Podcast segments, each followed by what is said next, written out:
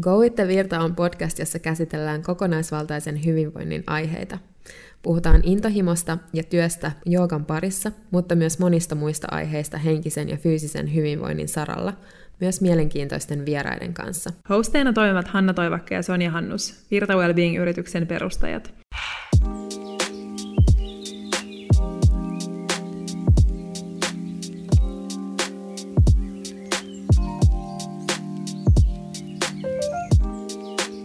Tervetuloa uuden Go with the Virta-podcastin pariin. Tervetuloa. Tänään jatketaan hormoniaiheilla.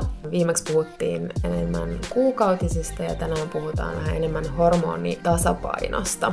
Joo, puhutaan vähän niistä keinoista, että miten voi pyrkiä kohti tasapainoisempaa hormonitoimintaa. Puhutaan vähän eri hormoneista ja siitä, miten, millaisia oireita me ollaan koettu silloin, kun meidän hormonitoiminta ei ollut tasapainossa ja miten ollaan onnistuttu sitä eri elintavojen ja ruokavalion avulla tasapainottamaan. Joo, pitää tähän alkuun tehdä tämmöinen disclaimer, että me ei, ei kumpikaan olla lääkäreitä eikä väitetä olevamme tämän asian niin kuin tutkijoita tai tietäjiä, vaan me kerrotaan näitä asioita siitä näkökulmasta, mitä me ollaan itse koettu oman kehomme kautta äh, erinäisten äh, apujen saattelemana. Eli, eli tosiaan emme väitä, että olemme mitään sataprosenttisia asiantuntijoita tässä aiheessa. Jees, tämän myötä syvennetään aiheeseen. Tota, mennään ajassa taaksepäin. Sulla on ollut joitain vuosia sitten semmoinen vaihe, kun sun hormonitoiminta ei ole ollut tasapainossa ja sä oot löytänyt itse asiassa erilaisten oireiden parista ja sitten sille löytyi syy ja sä sait diagnoosin tälle, niin kertoisit sä vähän tästä vaiheesta sun elämässä? Joo, se on ollut mm, mulla semmoinen viime vuosien ö, jotenkin aika iso, iso teema niin kuin oman terveyden kanssa, että et, tota, mulla jo muutamia vuosia sitten mulla rupesi olemaan kilpirauhasen vajaatoiminnan oireita. Mä asuin silloin Amsterdamissa ja mä äh, olin aika stressaantunut ja, ja mulle rupesi tulemaan semmoisia erilaisia oireita ja sitten, koska mun äidillä on tää kilpirauhasen vajaatoiminta, niin hän sit osasi sanoa, että saattaa olla sitä. Ja mä kävin silloin lääkärissä, sit siellä Amsterdamissa, mutta silloin ei löytynyt mitään. Ja sit ne oireet oikeastaan lähti pois itse asiassa, nyt kun mä tarkemmin mietin, niin paljon enemmän myös silloin, kun mä lopetin mun sen aikaisen työn ja, ja tota, rupesin tekemään sitten mielenkiintoisempia juttuja. Mutta sitten ää, kaksituhatta, ää, olisikohan se ollut kaksituhattakuusitoista vai kaksituhattaseitsemäntoista keväällä, niin mulla sitten puhkesi ää, ne oireet tosi pahasti uudelleen. Ja ää, ne oli niin kuin ne oli sit niin isoja siinä vaiheessa, että mä en pystynyt enää niitä ohittamaan. Et mulla oli semmoinen tosi hevi väsymys. Ähm, tuntui, että niinku koko keho olisi painanut kuin lyijy. Ähm, lihakset oli tosi, tosi painavat ja, ja niinku ei palautunut ollenkaan. Et, et se väsymys oli niinku pahimmillaan semmoista, että mä saatoin nukkua viidet päiväunet ja, ja en siltikään niinku virkistynyt. Ja sit kans yksi tosi iso juttu oli semmoinen älytön aivosumu, ettei niinku jotenkin pystynyt ajattelemaan selkeästi, ei pystynyt kommunikoimaan paljon ollenkaan, että just kesken lauseen unohti, mitä oli sanomassa ja, ja niinku välillä epäili, että on jotain niinku aivoissakin vikaa, koska, koska oli vaan niin sekava olo. Öm, ja sit just erilaisia muistiongelmia, öö, niin kun unohteli paljon enemmän asioita ja, ja niin kuin ihan kauempaakin historiasta. Mm. Sitten hiuksia rupesi lähteä kanssa jossain vaiheessa aika paljon.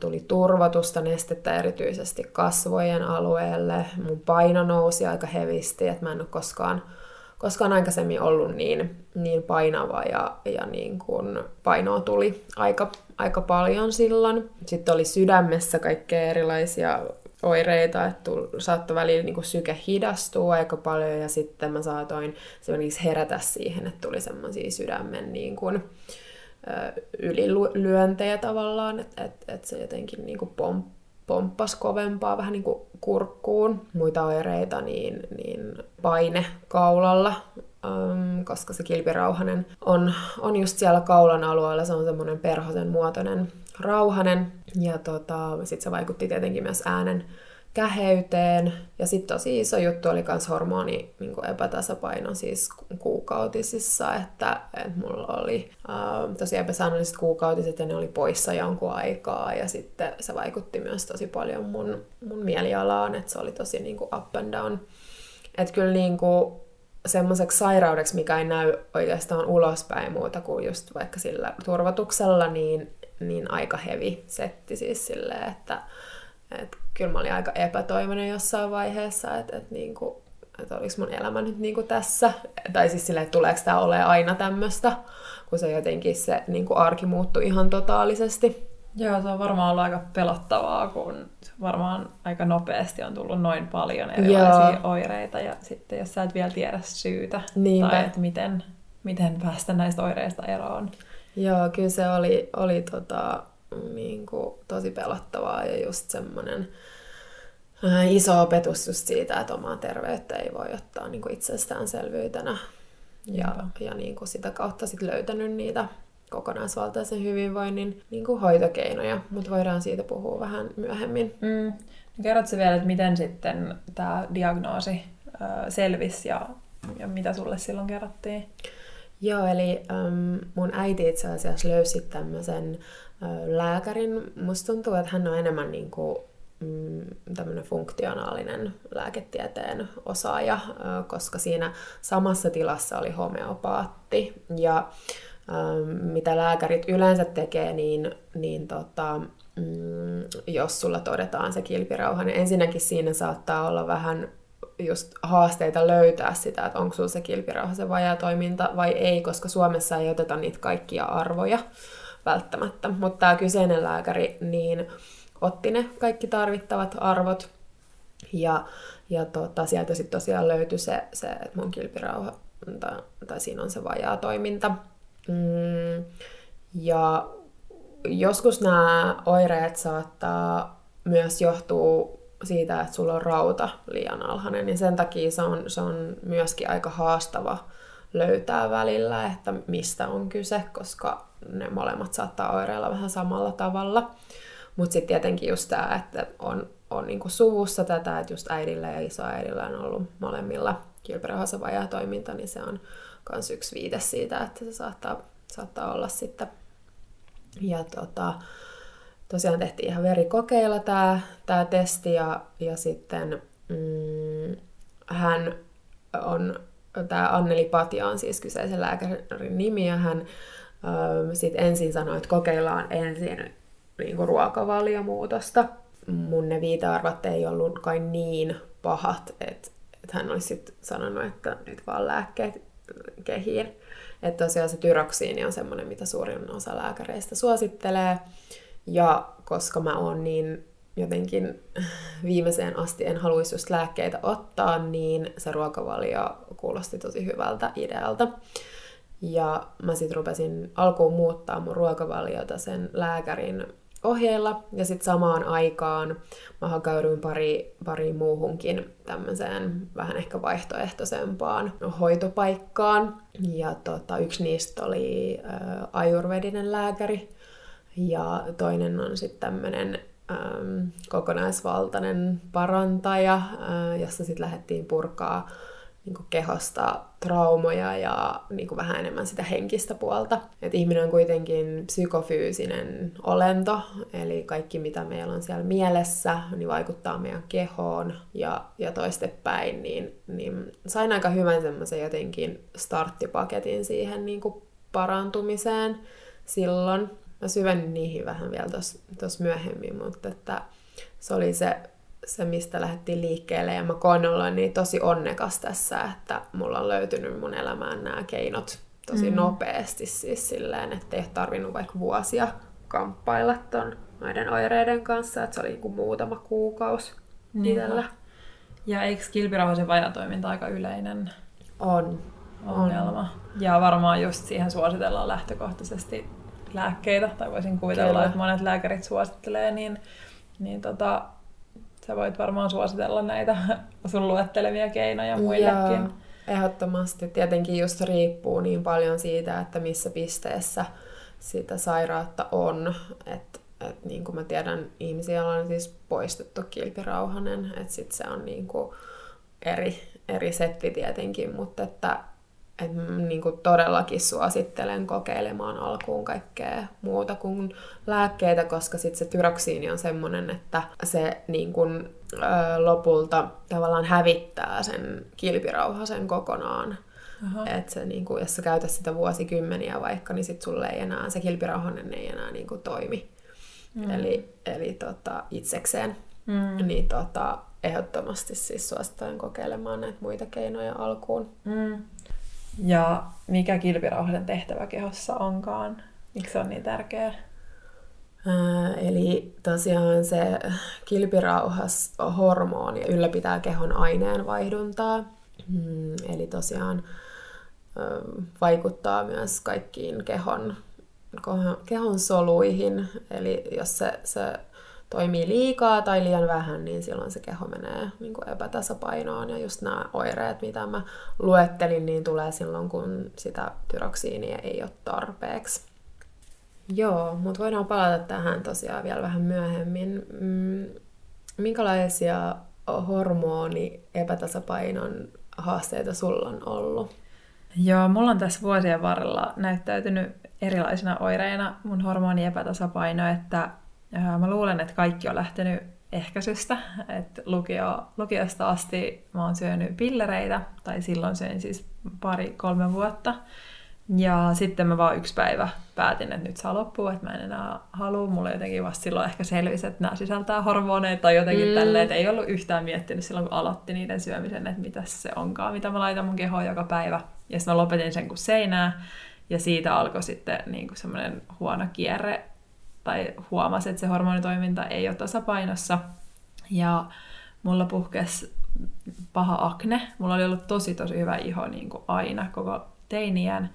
Mutta jotenkin sit näihin aikoihin, kun mä lopetin ne pillerit, niin mulla puhkesi tosi vaikeat iho-ongelmat. Ja ne jatkuu vuosia ja mä yritin löytää eri keinoja ja käyttää niin kuin just eri lääkäreiden luona kävin ja, ja tuntui, että ihotautilääkärit suositteli aina jotain apteekin sepamedia tai jotain vastaavaa. Mm. Et, et yritin niinku kaikkea ja musta tuntuu, että se vähän pahensi niinku nämä erilaiset lääkkeet, mitä mä söin. Mä söin kanssa sen roakkutan kuurin, joka on tosi paha tai tosi tuju ähm, paketti elimistölle ja niitä ei saisi montaa kuuria elämänsä aikana syödä, mutta itsekin taisin ainakin kaksi niitä syödä, koska oli niin epätoivoinen silloin. Mm. Ja sitten just tästä, kun oli se kasvojen iho oli niin huonossa kunnossa, niin se alensi tietenkin itsetuntoa niin. ihan älyttömästi. Ja siitä lähti tosi semmoinen iso kierre, että sitten mä ajauduin kans ruokavalioon. Niin kuin sillä pyrin parantamaan tätä,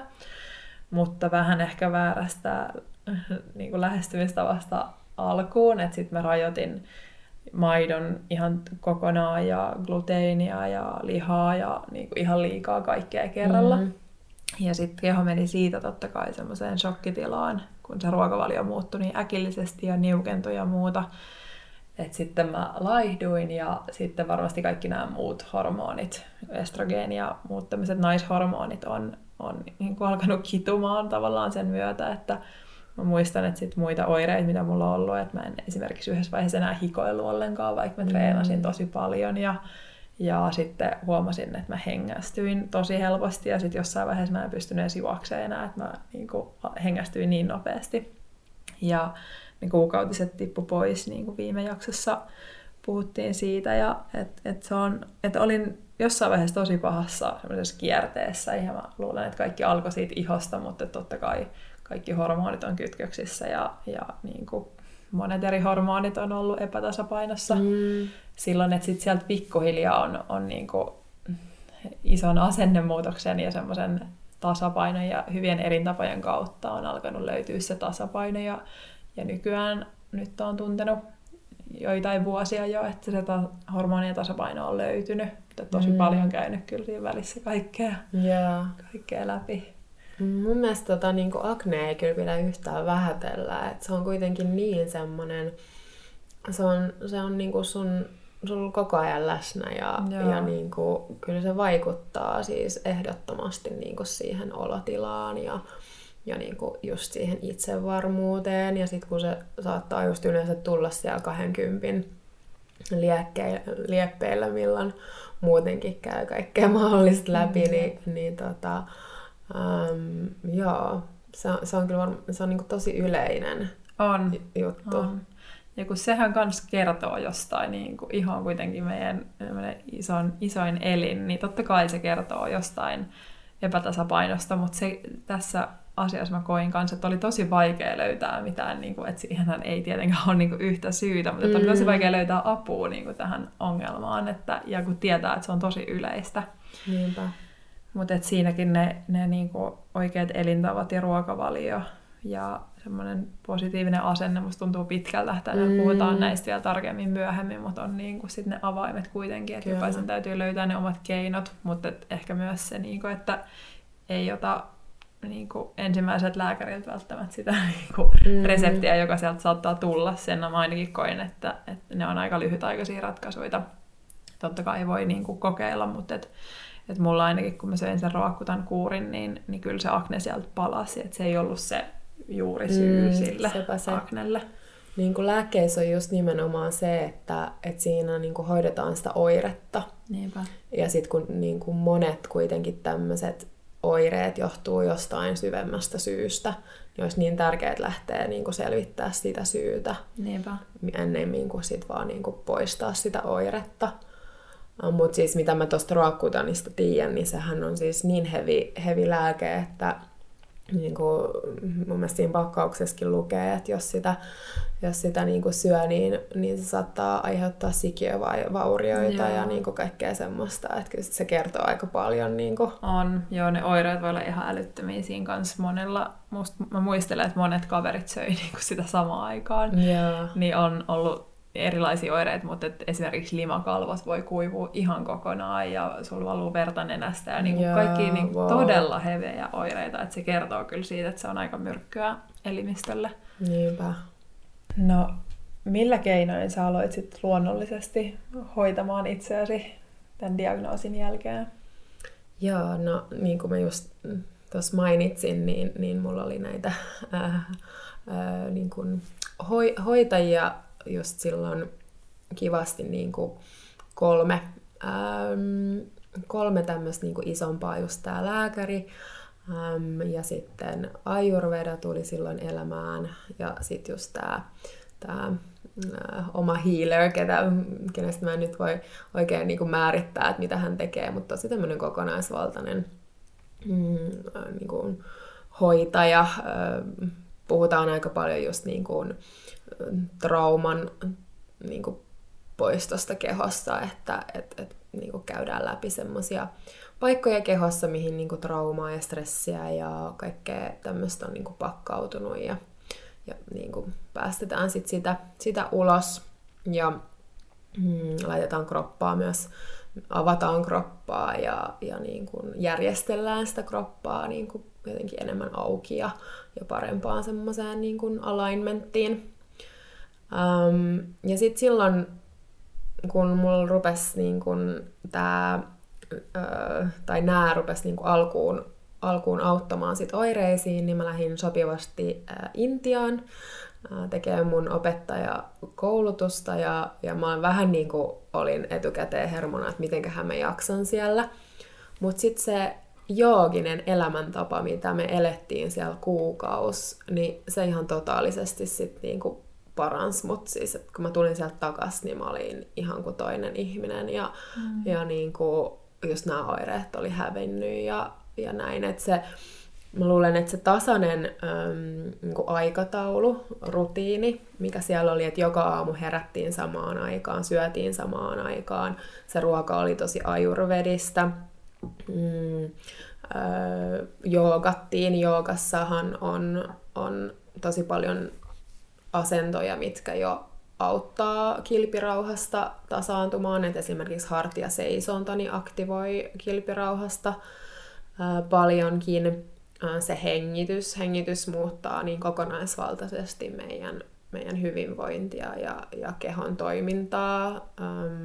Ja sitten tietenkin se, se niin kuin meditaatio-osuus siitä, että että tota, tähän, tähän voisi syventyä niin kuin tosi paljon, mutta et, et jooga on kyllä ehdottomasti niin kuin muuttanut mun elämän ja terveyden myös tässä, tässä niin kuin kohtaa ja tämän kilpirauhasen kanssa, koska se on niin monitasoisesti jotenkin ähm, parantanut sitä, sitä niin kuin kehon toimintaa ja, ja niin kuin mielen toimintaa ja joo, se, se, niin kuin, mä en ihan hirveän jotenkin yksityiskohtaisesti pysty sitä tässä avaamaan. Me voidaan ehkä joskus puhua siitä enemmän, mutta et, et jos mä tälleen niin kuin suht simppelisti, simppelisti siitä kerron, niin ne on ehkä ne isoimmat jutut.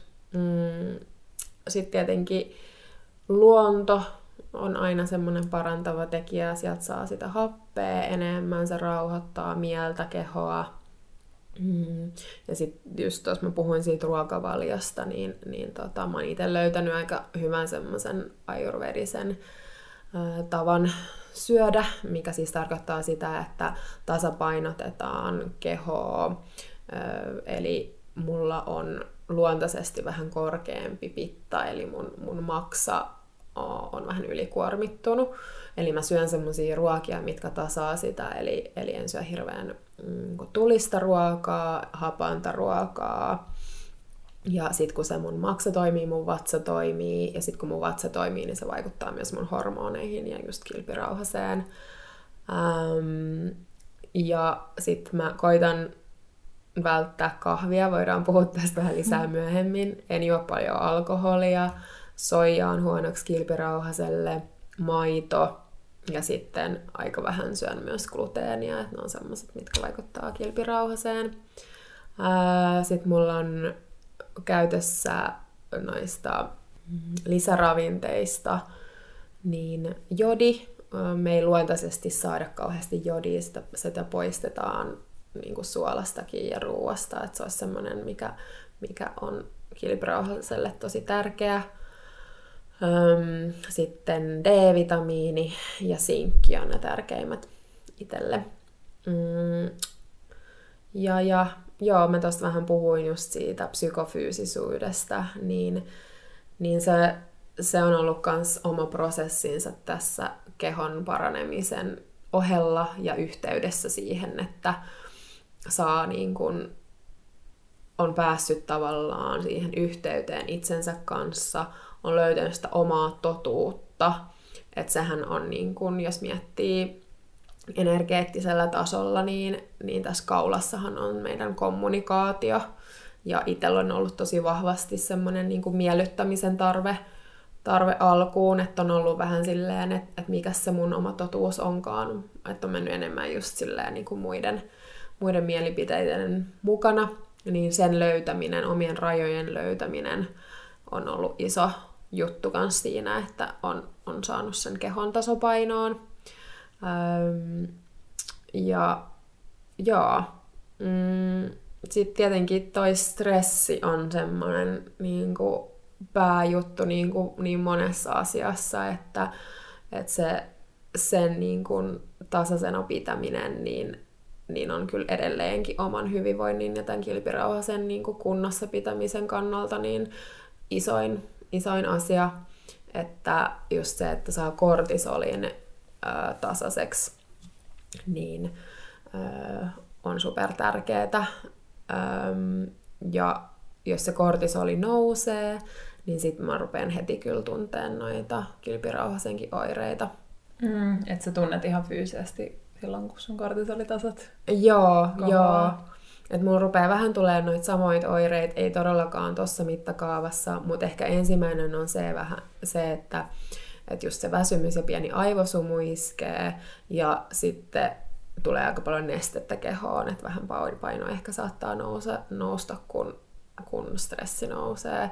Että sen huomaa sen eron vaikka niinku silloin, kun on lomalla. Että niinku voi olla vaikka liikkumatta, mutta silti laihtuu, mm, koska sun totta. stressi on niin, niin kuin alhainen. Niinpä. Onko sulla ollut jotain semmoisia selkeitä jotenkin niin kuin tärppejä siihen, että miten sä oot saanut sun hormonitoimintaa.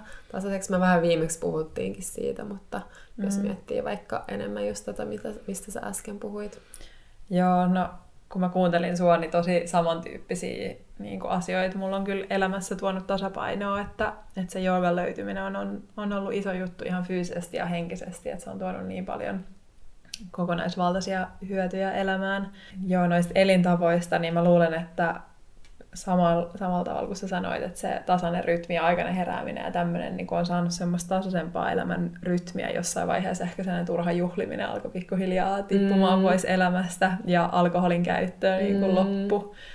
Ja tällaisia juttuja, niin se on vaikuttanut tosi paljon. Ehkä joku turha pikaruuan syöminen ja kaikki tämmöinen, niin kun, sit, kun niin kun se jäi elämästä pois, niin se on vaikuttanut tosi paljon siihen hormonitasapainoon positiivisella tavalla. Ja just, että on löytänyt sellaista omanlaista ruokavalioa, että mä pystyn nykyään syömään ihan kaikkea, niin kuin oikeastaan ihan kaikkea, kunhan se on niin kuin monipuolista se mun ruokavalio. Ja se on ollut tosi hienoa, että on pystynyt pikkuhiljaa niin kuin ensinnäkin vapauttamaan sen oman ruokavalion silleen, että mm. ei pelkää enää mitään tiettyjä ruoka-aineita, mutta et ei myöskään niin kuin lähde vaikka käsistä se syöminen. Et, et on löytynyt tosi hyvä tasapaino siihen, että et jokaisen pitää varmasti tehdä se työ löytääkseen sen just itselleen sopivan mm. ruokavalion. Et se, se on niinku vienyt mullakin vuosia, mutta et, et se on niinku hienoa, että sit kun se löytyy, niin sitä ei tarvitse enää niin paljon miettiä. Et mm. se ruoka on nykyään aika, niinku, menee jotenkin aika helposti tavallaan. Kyllä. Ja mä luulen myös, että siinä mun aknessa niin se, että et oli laittanut sinne kehoon niin paljon niitä myrkkiä. Niin mm. ensin niitä e-pillereitä ja sitten sitä roakkutan kuuria. Ja mä muistan, että mä söin jotain muitakin jotain ekstra estrogeenia ja jotain tämmöistä, niin totta kai se keho on mennyt ihan sekaisin siitä. Että vuosien myötä, tai että se on vaatinut tosi pitkiä aikoja, että se keho on puhdistunut Jeep. siitä, niin se on myös ollut niin kuin iso juttu, että on vaan antanut aikaa keholle puhdistautua ja erilaisia mm. keinoja tukemaan sitä puhdistautumista, muun muassa joogaa ja puhdistava ruokavalio ja, ja tällaista, että et se on ollut tosi kokonaisvaltainen. Joo, siis ru- ruuassahan on, niin kuin, siinähän on myös tosi tärkeä syys. Tärkeä just se, niin kun, se ruoan puhtaus. Et niin kun jos miettii vaikka lihaakin, niin, niin tosi paljon saattaa olla, tai kalassakin saattaa olla niin kun hormoneita. Et, mm. et sen, sen kanssa, kanssa, kanssa on tosi tarkka ja just se, että et olisi lähiruokaa niin kun ihan kasviksista lähtien. Niin, niin on kyllä iso juttu. Puht, puhdas ruoka siis. Kyllä. Et kaiken tämän myötä on tuntunut jo jonkin aikaa, että, että se keho on löytänyt hyvän tasapainon ja että se kestää kyllä niin kuin kaikkea, mutta että mitään ei pidä vetää överiksi. Ei liikuntaa, mm. eikä valvomista, eikä juhlimista, eikä mitään, mutta et, et se on niin kuin, se on mun mielestä myös tärkeää, että ei rajoita itseään liikaa. Et mulla myös tuosta psykofyysisyydestä, niin mulla on ollut liian semmoinen suorittamis niin kuin, ähm, mentaliteetti päässä jossain vaiheessa ihan, ihan niin kuin liikaa. Ja, ja sitten jos mä myös mietin, mietin yhtä tuollaista aknen juurisyytä, niin mä en os, osannut rakastaa itseäni mm. niin kuin tarpeeksi silloin, että sen on oppinut tässä jotenkin vuosien myötä. Kans eri keinoin, muun muassa joogan avulla ja niin kuin eri mm. itsetutkiskelun keinoin, mutta mä luulen, että se on myös monilla se, että ei ehkä niin kuin arvosta itseään tai ole tarpeeksi armollinen itselleen. Ei, ei ole vielä niin kuin uskalla jotenkin rakastaa itseään, mutta sen eteen kannattaa tehdä tosi paljon töitä. Kyllä. Ja se on kyllä kans just niinku, menee linjassa sen oman totuuden kanssa, että et niinku just uskaltaa antaa itsellensä sen niinku, tai uskaltaa luottaa siihen omaan sydämeen ja niinku siihen omaan ääneen ja, ja niinku antaa sille sitä rakkautta ja myötätuntoa, niin Se on, se on terveydellekin ihan sairaan iso juttu. Kyllä, joo, ja just se oman polun löytyminen sieltä pikkuhiljaa on ollut iso juttu, ja me ollaan puhuttu tästä Intuitio. aikaisemmin, mutta intuition vahvistaminen mm-hmm. ja sille ää, tilan antaminen, ja tämä kaikki on, on pikkuhiljaa tuonut itseään kohti, niin kuin mua kohti tasapainoa.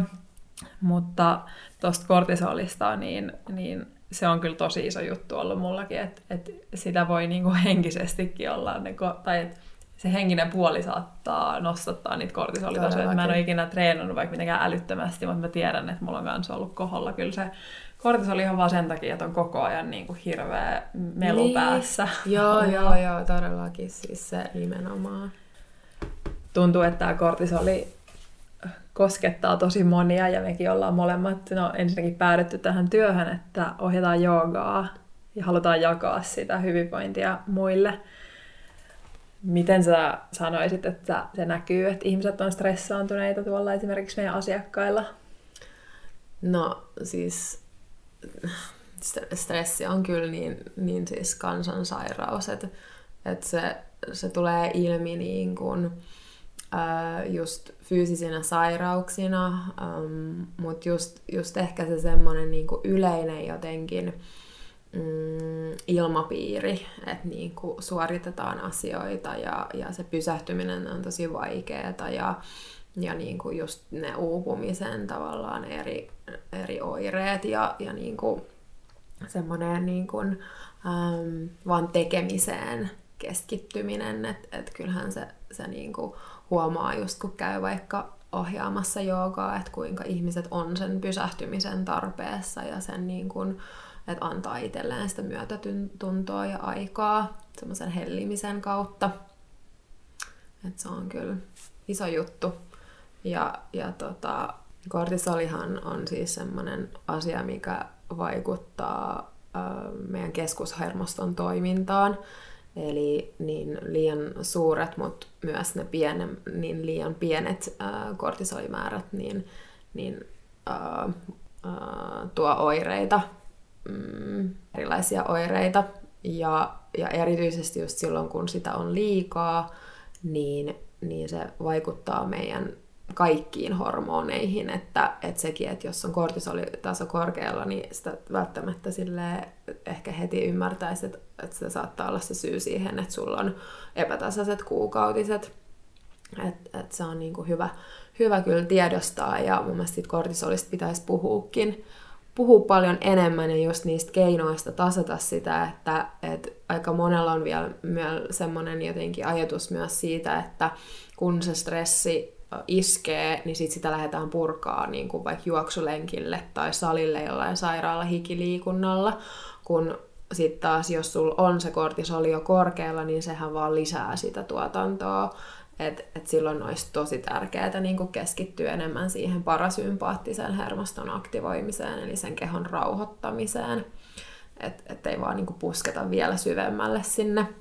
Et, et, niin siinä on sit erilaisia oireita, just mihin se niin korkea kortisoli vaikuttaa. Että just kun se on niihin kaikkiin hormoneihin yhteydessä, niin esimerkiksi ruoansulatus reistailee, melatoniinin tuotanto häiriintyy ja just nämä sukuhormoneiden toiminta epätasottuu. Että tota, ja tosiaan kilpirauhanen on yksi iso, iso kans juttu, mihin se sit vaikuttaa. Niinpä.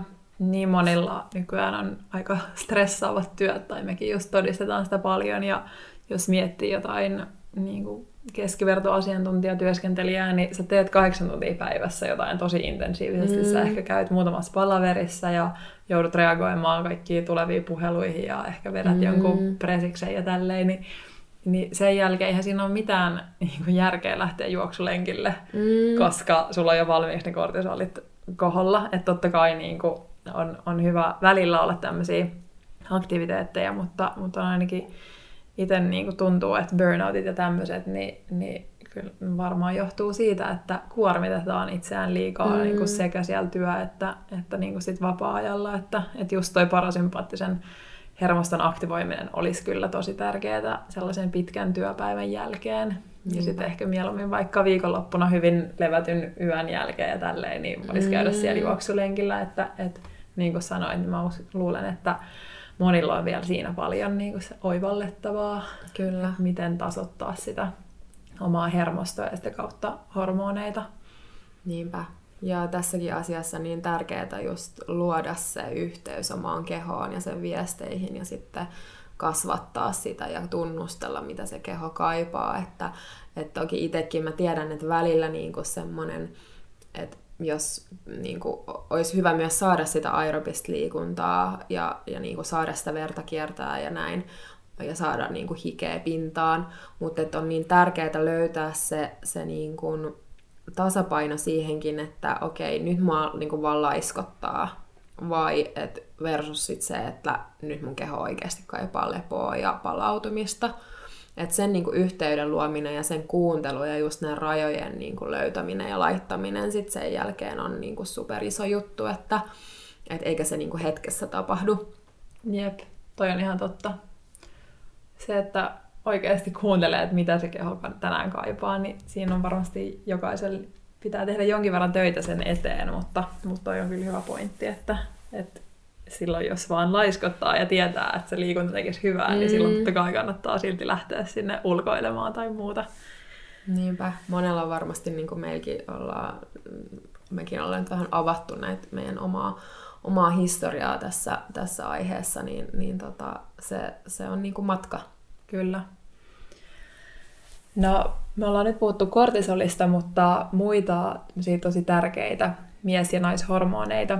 Naisilla erityisesti on estrogeeni ja progesteroni, miehillä testosteroni, mutta mieheltä ja naisilta molemmilta löytyy näitä molempia, ja, tai näitä kaikkia kolmea, ja lisäksi tietenkin kortisolia, ja se on ihan yhtä lailla kuin kortisolin säätelyn on hyvä olla, tai kortisolin on hyvä olla tasapainossa, niin myös näiden muiden hormonien tasapainon löytyminen on, on tosi tärkeää. Ja oikeastaan niihin kaikkiin pätee nämä samat, samat niinku asiat, mistä, mitä me ollaan jo paljon käyty läpi. Eli ruokavalio ja elämäntavat, alkoholi ja tupakointi on tosi, tosi iso juttu, joka kannattaa jättää pois siinä vaiheessa, kun, kun yrittää löytää parempaa tasapainoa omaan hormonitoimintaan. Just maltillinen liikunta, niin kuin ollaan just puhuttu, että se juoksulenkki ei välttämättä ole se paras, paras tai ainakaan mikään maraton työpäivän jälkeen ole se paras idea.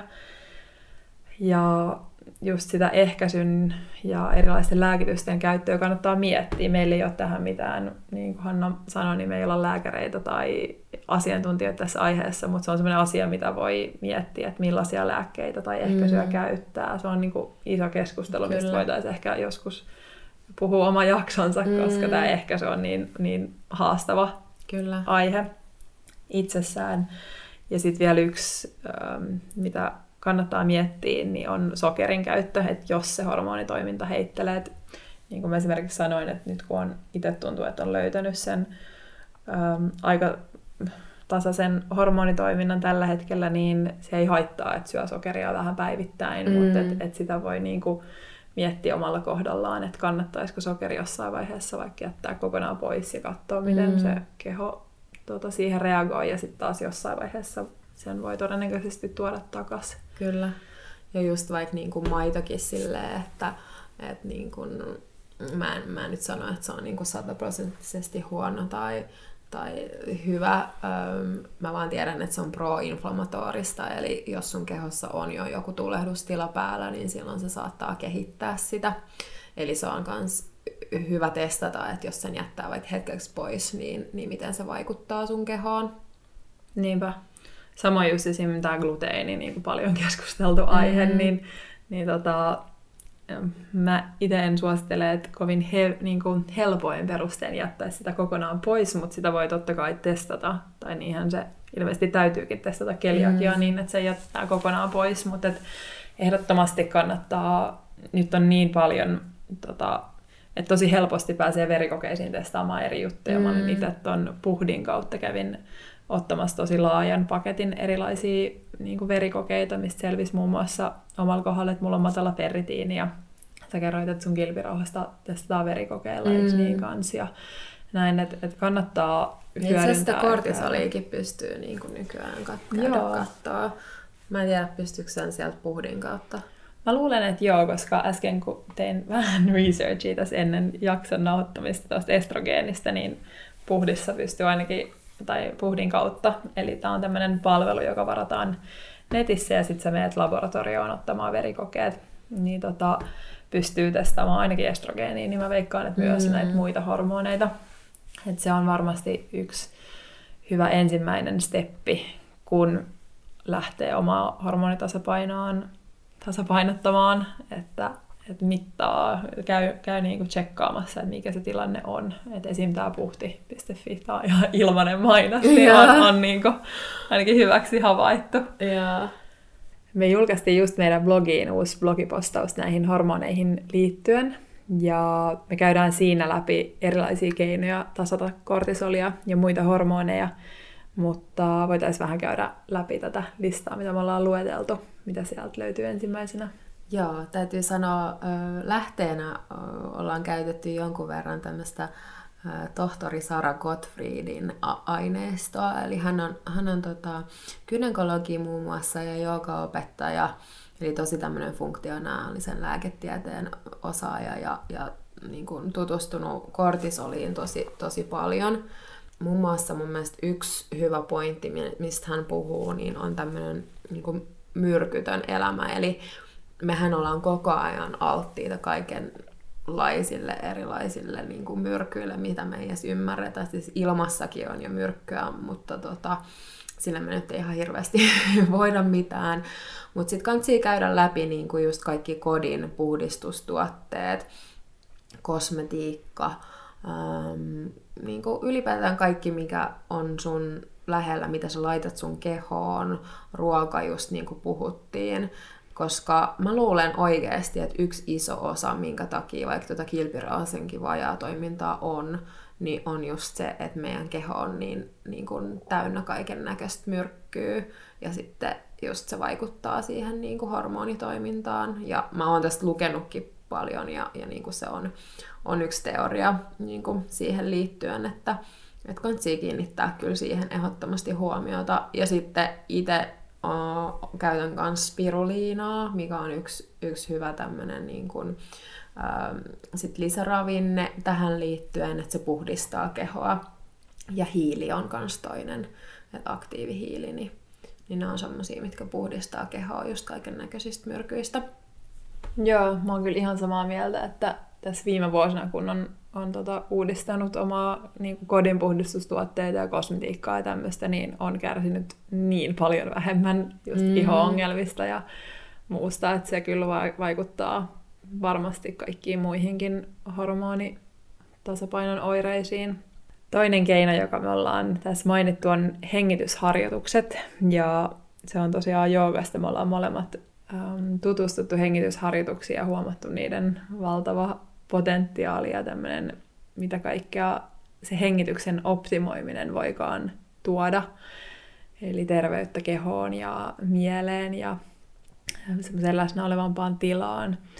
Hengitysharjoituksia on tosi paljon erilaisia. Kannattaa jonkun äm, kouluttautuneen hengitysharjoitusohjaajan, esimerkiksi joogaohjaajan kanssa tutustua näihin, että ei välttämättä kannata omin päin aloittaa tätä, mutta usein joogatunnilla tehdään hengitysharjoituksia, ja yksi tehokas hengitysharjoitus on esimerkiksi tämmöinen vuorohengittäminen sierainten kautta, joka on tosi äm, syvärentouttava ja aivon vasempaa ja oikeaa aivopuoliskoa tasapainottava. Tästä löytyy paljon tietoa tästä vähän meidän blogipostauksesta, mutta ihan googlaamalla, jos kiinnostaa.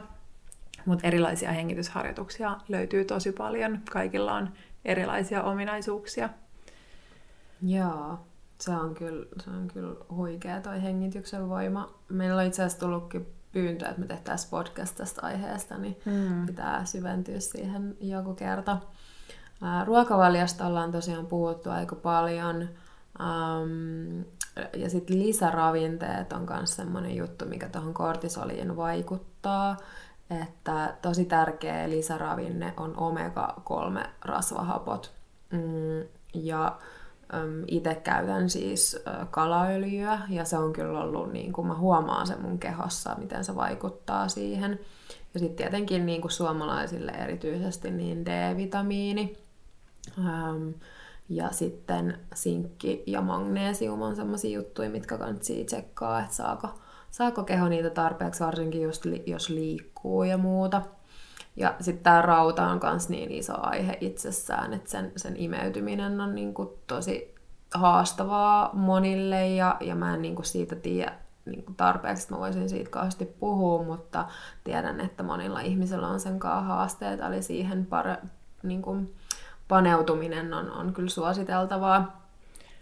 Joo, jos kärsii väsymyksestä tai semmoisesta selittämättömästä uupumuksesta, niin kannattaa ehdottomasti käydä tsekkaamassa muiden arvojen lisäksi rauta-arvot, ja kannattaa myös huomioida, että ferritiini ei yleensä mitata tuommoisessa niin kuin perusverenkuvassa, että sitä pitää erikseen pyytää, mutta se kannattaa tsekkaa. Siitä puhutaan nyt tällä hetkellä aika paljon, koska ollaan niin kuin huomattu, että se hemoglobiini ei itsessään vielä riitä kertomaan niistä rauta-arvoista, eli ferritiini on tärkeää tsekkauttaa, ja sitten jos sieltä ilmenee, että se on liian matala, niin, niin aloittaa syömään lisärautaa, mutta siinäkin pyytää tuota lääkäriltä tähän suositus, tai vähintään tuota, vähän niin kuin tutkia tätä asiaa lisää, että mm. et, et on varmasti syytä syödä sitä rautaa, mutta itse esimerkiksi tällä hetkellä syön matalaan ferritiiniin niin, niin tota, lisärautaa.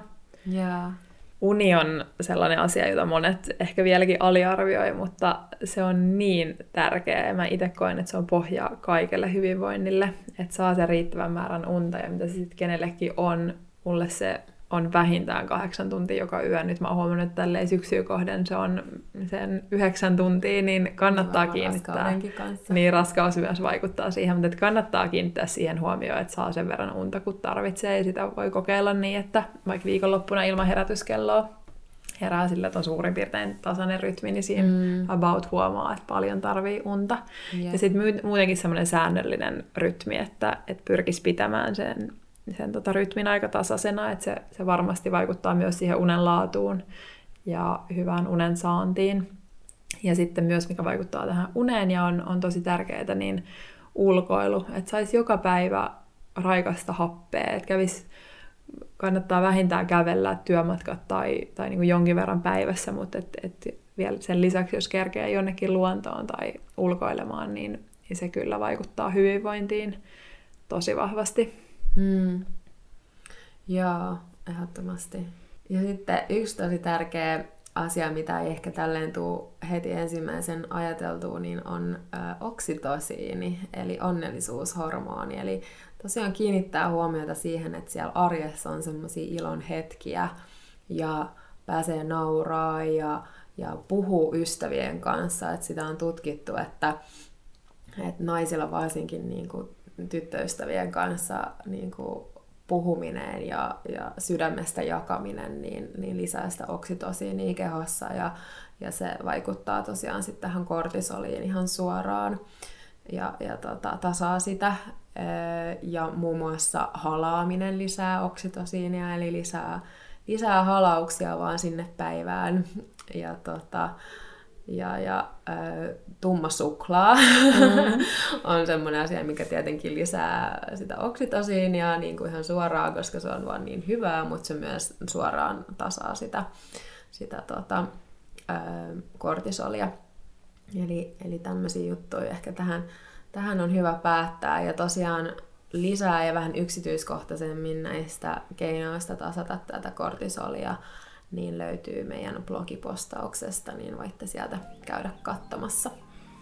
Joo, ja hei, jättäkää kommenttia, ja olisi tosi kiinnostavaa kuulla teidän keinoja hormonitoiminnan tasapainottamiseen. Ja jos herää tästä lisää kysymyksiä tai tulevien podcastien aiheista toiveita, niin laittakaa meille tulemaan. Joo. Vaikka Instan ton inboxin kautta. Niinpä. Kiitos paljon, kun kuuntelit tämän jakson, ja palataan taas ensi jaksossa. Joo, kiitos paljon. Moikka! Moi moi!